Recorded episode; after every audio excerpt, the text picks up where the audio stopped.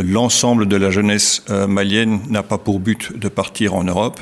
Une grande partie se déplace de manière intra-africaine afin de pouvoir trouver un avenir meilleur et de pouvoir contribuer à la communauté.